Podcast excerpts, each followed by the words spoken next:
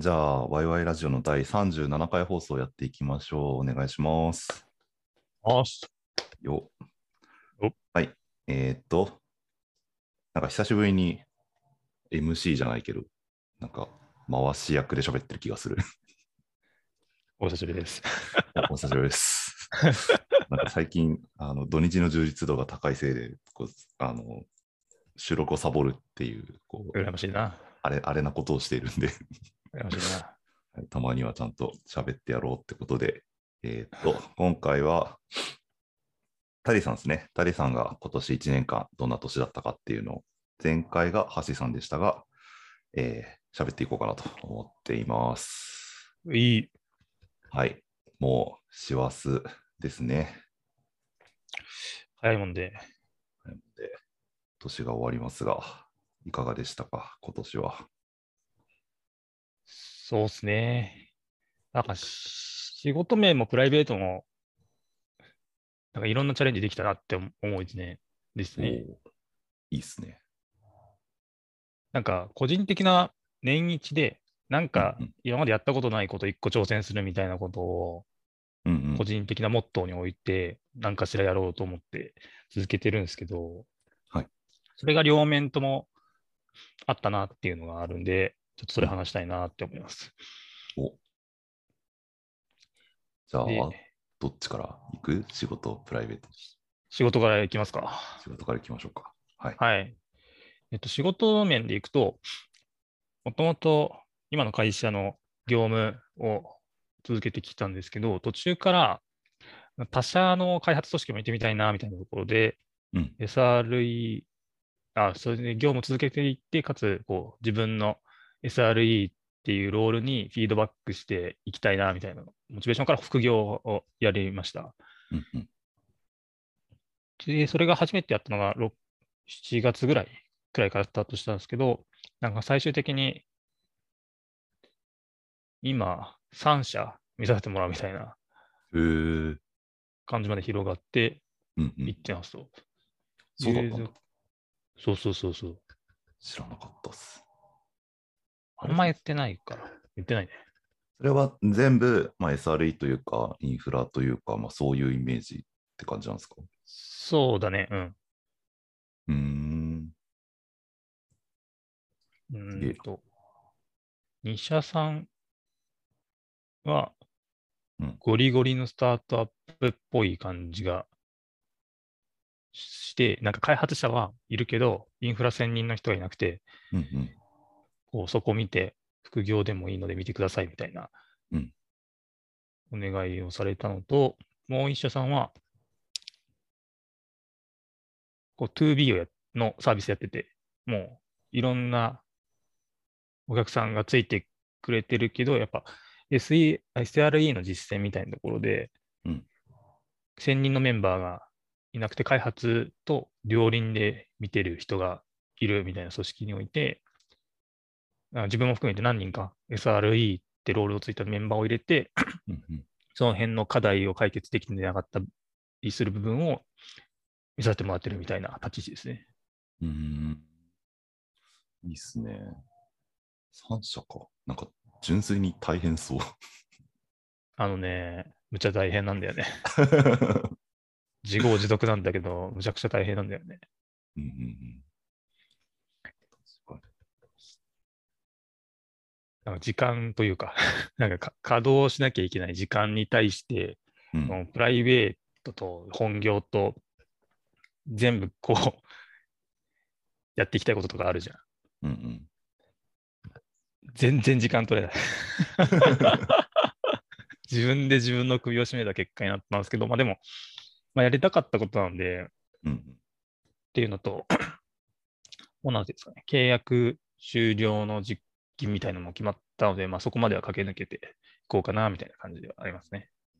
っていうのが1個目の副業を初めてやったということと、うんあと本業周りでも、定期的にブログとか書いてたりするんですけど、まあ、AW、AW、口まってない、AWS の、えーまあ、課題改善、去年から引き続きやっていきつつ、今年は、なんか自分でももともとやりたかったコンテナへの移行であるとか、うんうん。あとは SRE 的なところでちゃんと数値目標を立てましょうよということで、SR SLI とか SLO とか、エラーバジェットの策定運用周りをうんうん着手したりとか、っていうのがあったのが良かったですね。うんその辺はね、なんか割とちょこちょこ、このポッドキャストでも喋ったり、聞いたりしてましたけど。そうですよね。この辺は良かった挑戦かなと思いますと。感じですね。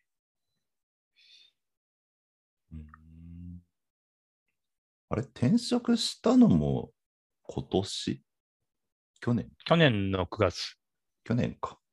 うん。そこそこ。だから1年3ヶ月うん。なるほどね。感じだね。ああうんうん。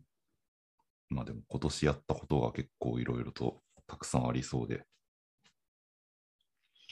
今年は、まあちょっと前半ぐらいから、まあその SRE 的なちゃんと活動したくて、そのなんかちゃんとパフォーマンスの数値見ていきましょうよ的な活動をするにあたっての下地を作った時期で、で後半からその前半で貯めたデータ使って、まあ今こんな感じだけど、ちゃんと把握してますかっていうと、把握してないからちゃんと把握して、機能開発だけじゃなくて、ちゃんとこういう周りも見ましょうよっていう活動をした感じだったで、まあ、何やかんやで数値を追うためにいろいろした1年だったかもしれないしな。うんうんでもね何にもないところから数値が取れるように下地を整えるって結構大変だよなーってめちゃくちゃ思うな。まあちょっと、もうちょっと話させてもらうと、うんうんあの、バックエンドとフロントエンドで、まあ、それぞれまあ指標は全然違うんですけど、うんうんそのバックエンド側の指標を作るにあたっては、まあ、ちょっとって 別によいしょするわけじゃないですけど、ノートさんのエンジニアの方が書いてある、えー内容を参考にさせてもらいながらやったりとかさせてもらったんで、本当に感謝してますっていうのが あるんですけど。誰の記事だろあっていうのと、あ、まあちょっと、バックエンドが ALB の後ろにコンテナとか、まあまだちょっと移管しきってない EC2 がいて、う。うんその後ろにデータベースがいるみたいな構成になってるんですけど、うん。そこの ALB のログをちゃんと見て、あまあどれくらいパパスごとにパフォーマンス出てるのとかっていうのを見るときに見た感じですね。はい ALB はいと Athena かなのブログブログというか note。ありますね。確かに。あれか。ちょっとね。アテナ便利だなってなりますよね。なんやかんやでね、やっぱり、うちもそうだけど、リダッシュ同じように使ってて、うん。で、非エンジニアの人からにも、やっぱこう、データベースに アクセスでクエリ直接叩いてない時と時とかは、もうアテナとかビッグクエリに対して叩いてもらうみたいな感じのことを言ってもらってるから、はい改めて便利やなって思うね。めっちゃわかります。あでも、これ全然話ちょっとずれるけど、アテナリラッシュから読んでて、あのスケジュールクエリがどんどん溜まっていくと、定期的に読み出すデータ量がこうどんどんどんどん増えていくから、結構気をつけないと課金増えますよっていう。ああ、でもね、なんかね、パーティション切ったら全然そんなことなくて、ああ、まあね。そうだあとパーティション切れてないのがうん残ってんだろうな。過去、過去何十日ドカンって取るっていうよりかは、昨日なんだ、どうだったのみたいな取り方してて、うん。で、その時にパーティション切ってると、やっぱその前日のね、日付をフィウェアの中に入れられたら取れるじゃない。うんそしたらそそこまでかかんないから、かかって10秒ぐらいとかはいはいはいはい。ぐらいのレベルだから、そこまででもないかなっていうのが今の運用してる感じ。じゃあ、どっちかっていうと、MySQL の方がやばい。ああ、そっちなんだ。なんか、もともと全部 MySQL に対して直接投げるみたいなクエリをうんうん。こう、秘伝のタレ的にみんな溜め込んでるやつがあって、はい。あそうなんかエンジニアチームが作ったやつなんだけど、うん。それをとりあえずドカンってそのまま移行して、リダッシュ上に移行してきたクエリがそのまま投げ続けられてるから、あもうなんか、いはいはいはい。スロークエリのログとかを拾って、こう、アラートの通知欄に出してるんだけど、うんまあ飛んでくるよね、そういう系は。まあ飛んでくる。何十秒かかってますみたいな。はいはいはいはいはい。何。何百秒の時もあるけど。うんうんうんそうそうそう。まあそういうのがあって、まあそっちの方がどっちかっていうと、まあ長年のね、蓄積されたやつで大変だなって思う時はあるよね。まあでも逆にそうやって表にリダッシュ上とか見える場所に来てくれれば、まあ、少なくとも数値としてはやべえ時間かかってんなが見えてくるから、そうなのよ、ね。そうなの対処はよ。できるようにはなってきますよね。そうなのよ。クエリが分かったんで、そうなのよ。うんうんそれはアドホックに開発者が好きなように直接叩いてたりすると、さすがにできないですからね、そのうん細かくは。うんこれどうします？あの、橋本さんが今待機室に来たんですけど、乱入、乱入してもらえます ちょっと面白いかな。まあいいいやいいんじゃない？よし、許可しよう。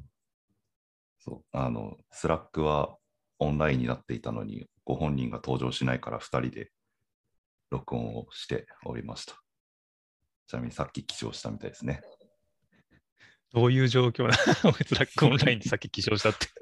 超超絶寝起きの橋本さんが現れるかもしれない。おはようございます。橋さん気づいてるかもしれないけど、これレコーディング中です。らしいですね。橋本さんの寝起きの声が全世界に配信されてしまう。いやーはい。あの、橋本さん、一個だけ聞いていいですか？あの、 Slack がずっとオンラインだったんですけど、これどういう状態ですか？はて、いや、わかんないい。です。なんでだろう。このアイコンそはオンラインだなしとかだな。かな。特に、携帯がついてたわけでもないし、はい。PC も別に開きっぱだったわけでもないし、あんまり心当たりないですね。アカウント乗っ取られてますね、これは。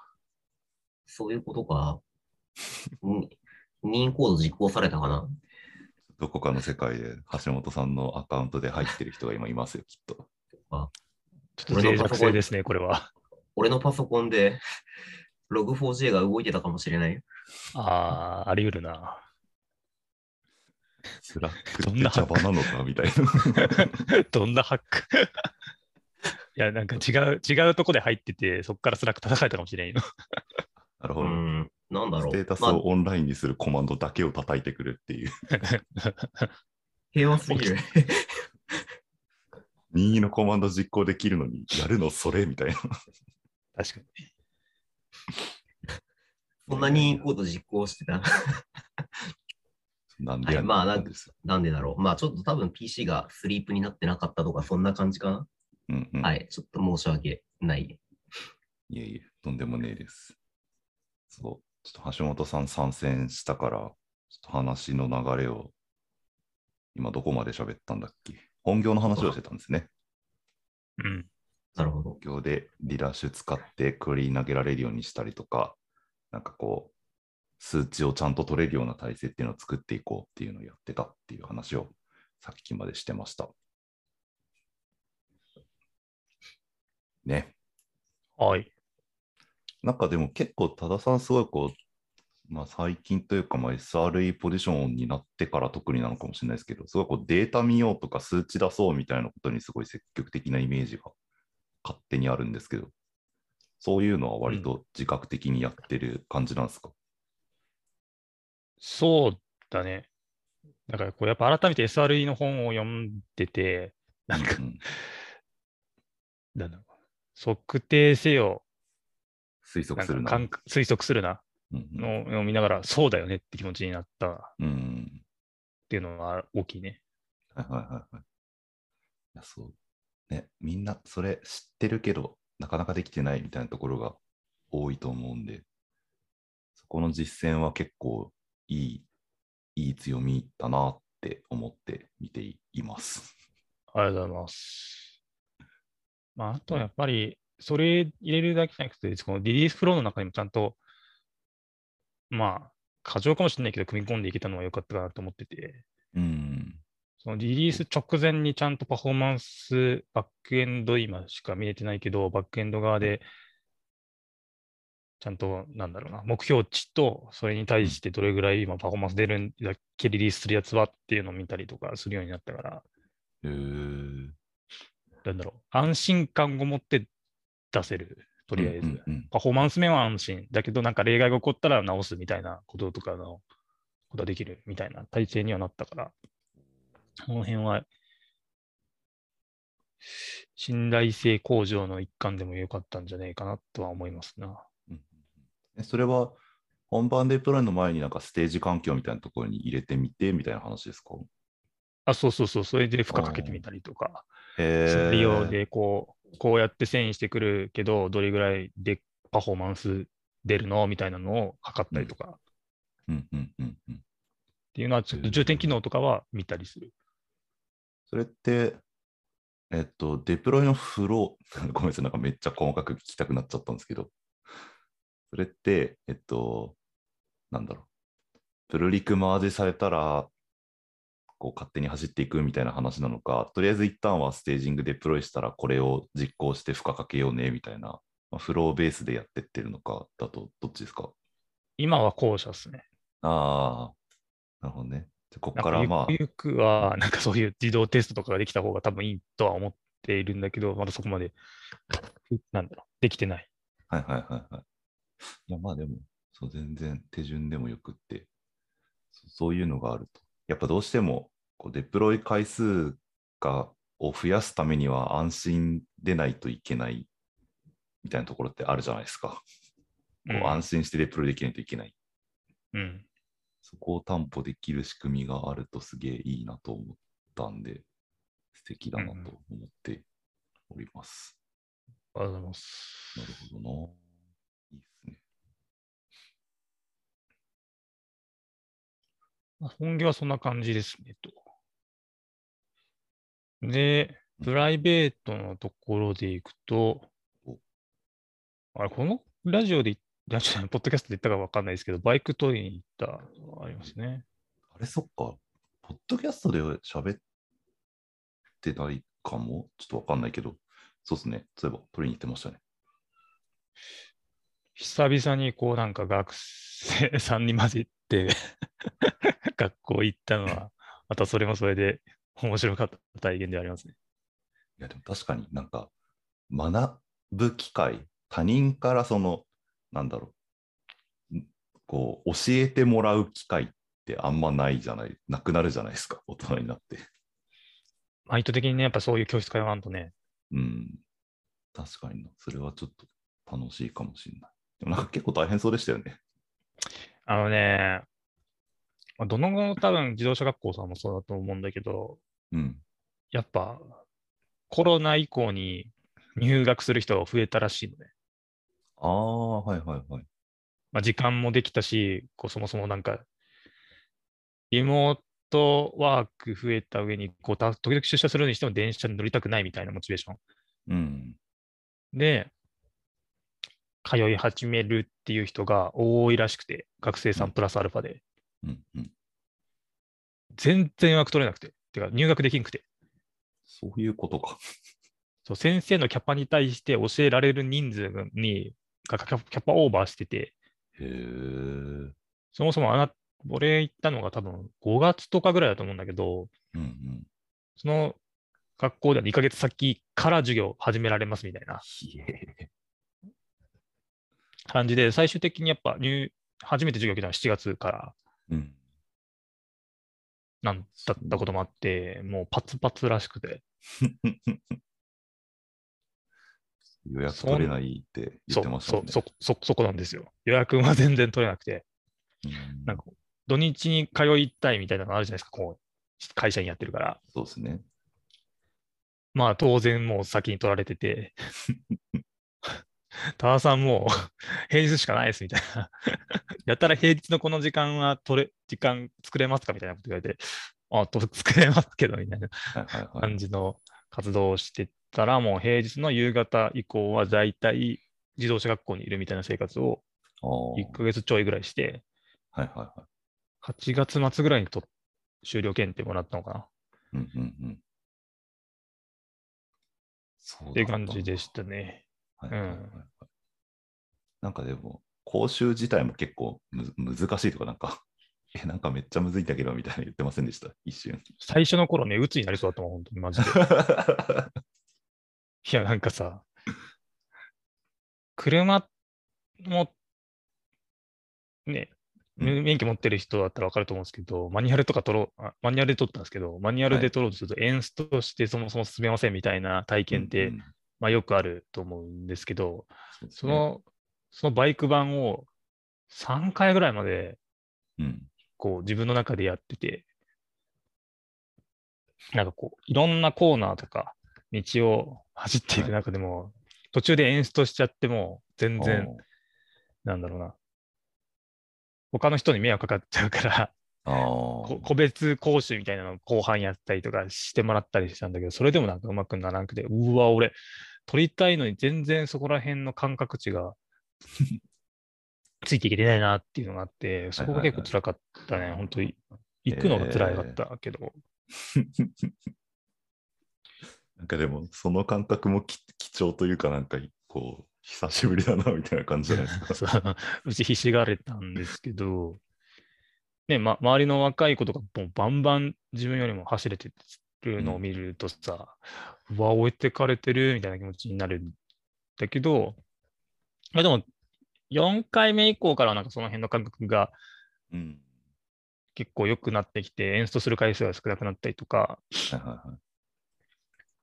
あと、コースの中で細い道をうん。なんだライン上に乗っかって、そのラインの枠から出な出ないようにしましょうみたいなコースがあるんですけど、その辺が苦手だったのも、なんか回数重ねていって、結構た乗れるようになってきたとか、感覚つかめてきたこともあって、後半は結構楽しかったですね、行ってると。ああ。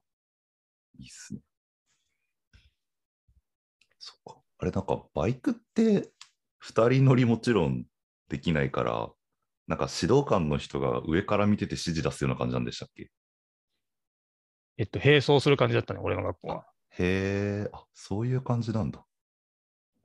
なんか何人かと並走するみたいな。はいはいはいはいはい。あ知らなかった。僕が昔からやってた自動車学校だと、なんかあの中央にこう塔があって、その塔にこう、先生が入って、こう、管制官みたいな感じ。はい、ここ左行ってください、みたいな、なんか、ああ、なるほどやっね。てるのを見てたんで、なんかそういう感じなのかと思ってた。そこはやっぱ会 会社じゃない、学校によって違うのかもしれんな。うんうんうん。確かに。うんあれですよね、行動には出ないんですよね、バイクって。行動出ないね。だからそこが一番怖いよね。バイクか まだか書いてないけどさ。あれ、じゃあ、取ってまだ乗ってないんですか？まだ乗ってない。お、やばいぞ。いや、本当にやばい。本当にやばい。だって3、4ヶ月経ってるんですよね。いや、もうそうそうそう。そうだよ 本当にやばい。やばいという実感はむちゃくちゃ。早く買いましょう、早く。はい。え、予そ定はあるんですか？れが多分、うんうんそれが多分年明け以降の 俺のもう一個でやんなきゃいけないことですね。買ってちゃんと行動を走るっていうチャレンジですね。確かに。いや、でも最初怖いっすね、ちょっと。いや、本当よ。だからまあなんか夜中の誰もいないような時間帯から練習するみたいな感じかも。しれないですね。うん。確かに、確かに。そう。いいっすね、バイク。行動範囲広がりますね。うん、やっぱ乗っててたガチャガチャやるの楽しいしね。うんうん。あ、でもそれはわかるな。車も結構そういうイメージ、イメージとか感覚あるから。うん。だから乗りこなせるようになるのが来年の目標ですな。いいっすね。バイクでどこ行きたいとか何したいとかあるんですか？まあでも、県、今東京都に住んでるんですけど、やっぱ県ま、県じゃない、都をまたいで。行ってみたいっていうのもむっちゃありますな。おお。全然行ったことない東北の方とか、まあ、ああ。無職、今の会社に入る前の有給消化期間中に長野行ってきたりしてたんですけど、長野良かったんで長野もう一回行きたいなとか、いいっすね。まあ全然ありますな。ていうか、バイク友達見つけたいかも。ああ。なんか一緒に走れる人をはい見つけたいかもしれないですね。あと、いいっすね。そっか、そうだよな。バイク始めたから、今度はこうバイクコミュニティみたいなのも、うん。またね、友人作ったり。そうそうそうそうそうそうそうバイク乗ってキャンプとか行きたいしね。うん。うーん、確かに。いいっすそう夢が広、行動範囲が広がると夢が広がるというやつですね。ね。素敵っすな。僕、車持ってるんで、ちょっと、どっか行きましょ まず、結果そうなるっていうね。うん、全然う。、遊び行きましょう。まずまずは買いたいという感じですな。あれいいんじゃないですか？あの、橋本さんがこの間 Slackで共有してくれた埼玉のサウナ施設。あ僕が橋さん後ろに乗っけて、タリさんバイクで。。自分がバイクでいます。いい考えですね。てか、うんうんつこの、しサイトだけ見てるんですけど、すげえ良さげですよね。ね。ねめちゃくちゃ良さそう。多分ちょっとしたドライブしていくところなんですよ、ここ。うんうんうん。そういう距離ですよね。あ、っていうか、本当に、あれですね。ドライブして、そういった先でキャンプ的なことやりつつサウナができるって、これテントサウナですか、これ？え、マジ？もうあったと思う、確か。あ、本当だ。行きましょう。い最最高のチルってやつじゃないですか、これ。や、わかった。わかりましたよ。ここを予約しましょう。予約すれば、タリさんはそれまでにバイクを買わなければいけない。買わなきゃいけないと。なるほど。あで、タリさんがバイク買わなかったら、僕はもう車乗っけないんで、こういうやつタリさんはもう取り方す自分で来いる。納車されるかわからんから、あれだけ確かにそっか。なんか、まあでも、まあ、そケツは叩かれるよね。まあ、ケツは叩かれるから。あれかな ?AWS の認定試験かな？まあ雰囲気はそうかもしれないです。期限は決まってるから、うんそこまでやりなさいっていう。だから、あの、最悪納車されなかったら、車乗って一緒に行きましょはい。う。あの、購入してなかったら車乗っけないっていう。リスクヘッジもしてもらってありがとうございます。いや、でもえでも、いいっすね1月中とか空いてるじゃん。え、そうなんですか？あ、本当だ。意外と空いてる。あ、でも待って、大人3名だとどうやろこれいくらぐらいすんあ、そう。えっと、う。1万ぐらいじゃいない？ノーラなぐりっていう名前なのかな？ぽい。ノーラなぐりっていう、なぐりエリアの北欧文化を体験できる複合施設があるよっていう話を、橋さんに教えてもらって、サウナ好きなんで行きたいねっていう話をしていたという共有をしておこう。シェアありがとうございます。あ、でも全然1日貸し切り2人で8000円？なんか安くない？安くはないか。安くはないか。テントサウナだけだからな、これ。でバーベキュー付きのプランで4、まあ、4万だから、まあまあまあ、みたいな。そうね。別に安くはない。ああ、食材はオプションだから、うん自分で買ってた方が良いってやつやな。大丈夫。うちの近くにコストコあるんで。どっから買ってくの？コストコで買って、冷凍パックで詰めて持ってきゃいいじゃない。なるほどね。全然余裕ですよ。でも1月の日程でも全然いけるしって感じなんで、ありですね、マジで。調整しましょう。う。後で、はい。はい。ここで喋る。喋んなくていいから、後でやろまあ結果、バイクを買うケツ叩く理由ができたので、はい買おうという話ですね。う。それで、それでいこまあ、なんなら、その、雨とか、そういう冬のシーズンが乗り切ってからでもいいでしょうし。うんうん。やっぱり路面がなんかコンディション悪いような時期とかだと、ね、まあ、確かにね。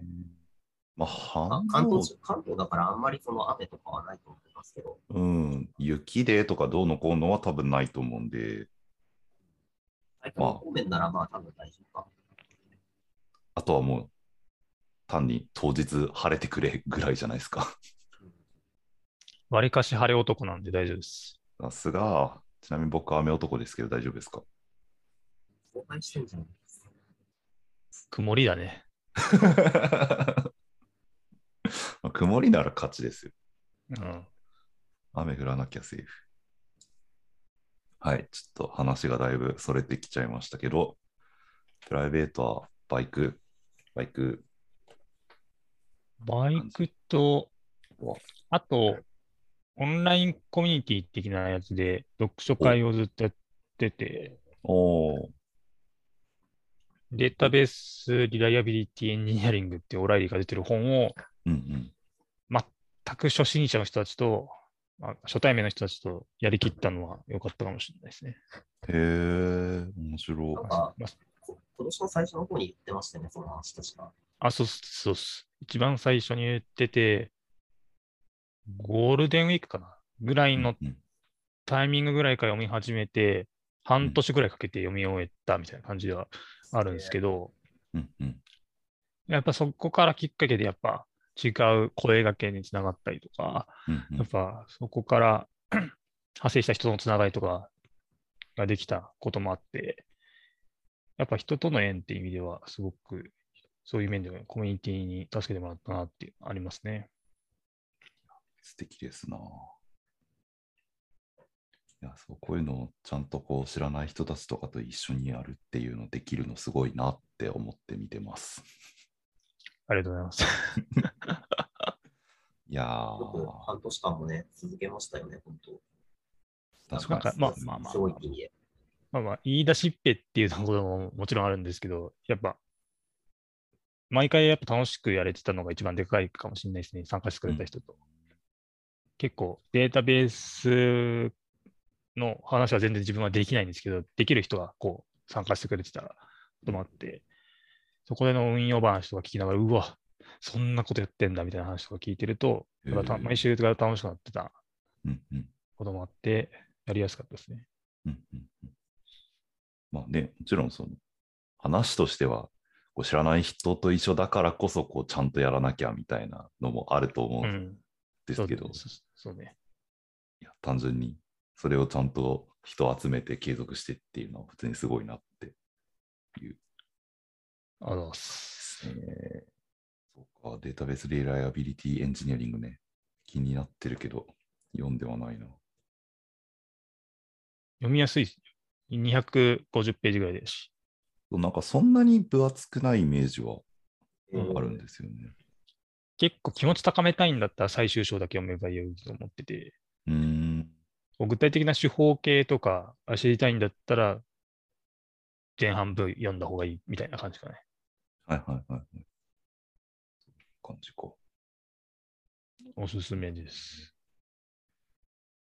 あ、なんかその辺見たのもあって、こう数値、さっきの話もちゃうけど、数値ちゃんとも目標を定めましょうよとかっていう活動とか押していけたから、そういう意味でもよかったね。確かに。大事ですね。おい。まあ、まあ長々と話してきたけど、そんな感じでしたね。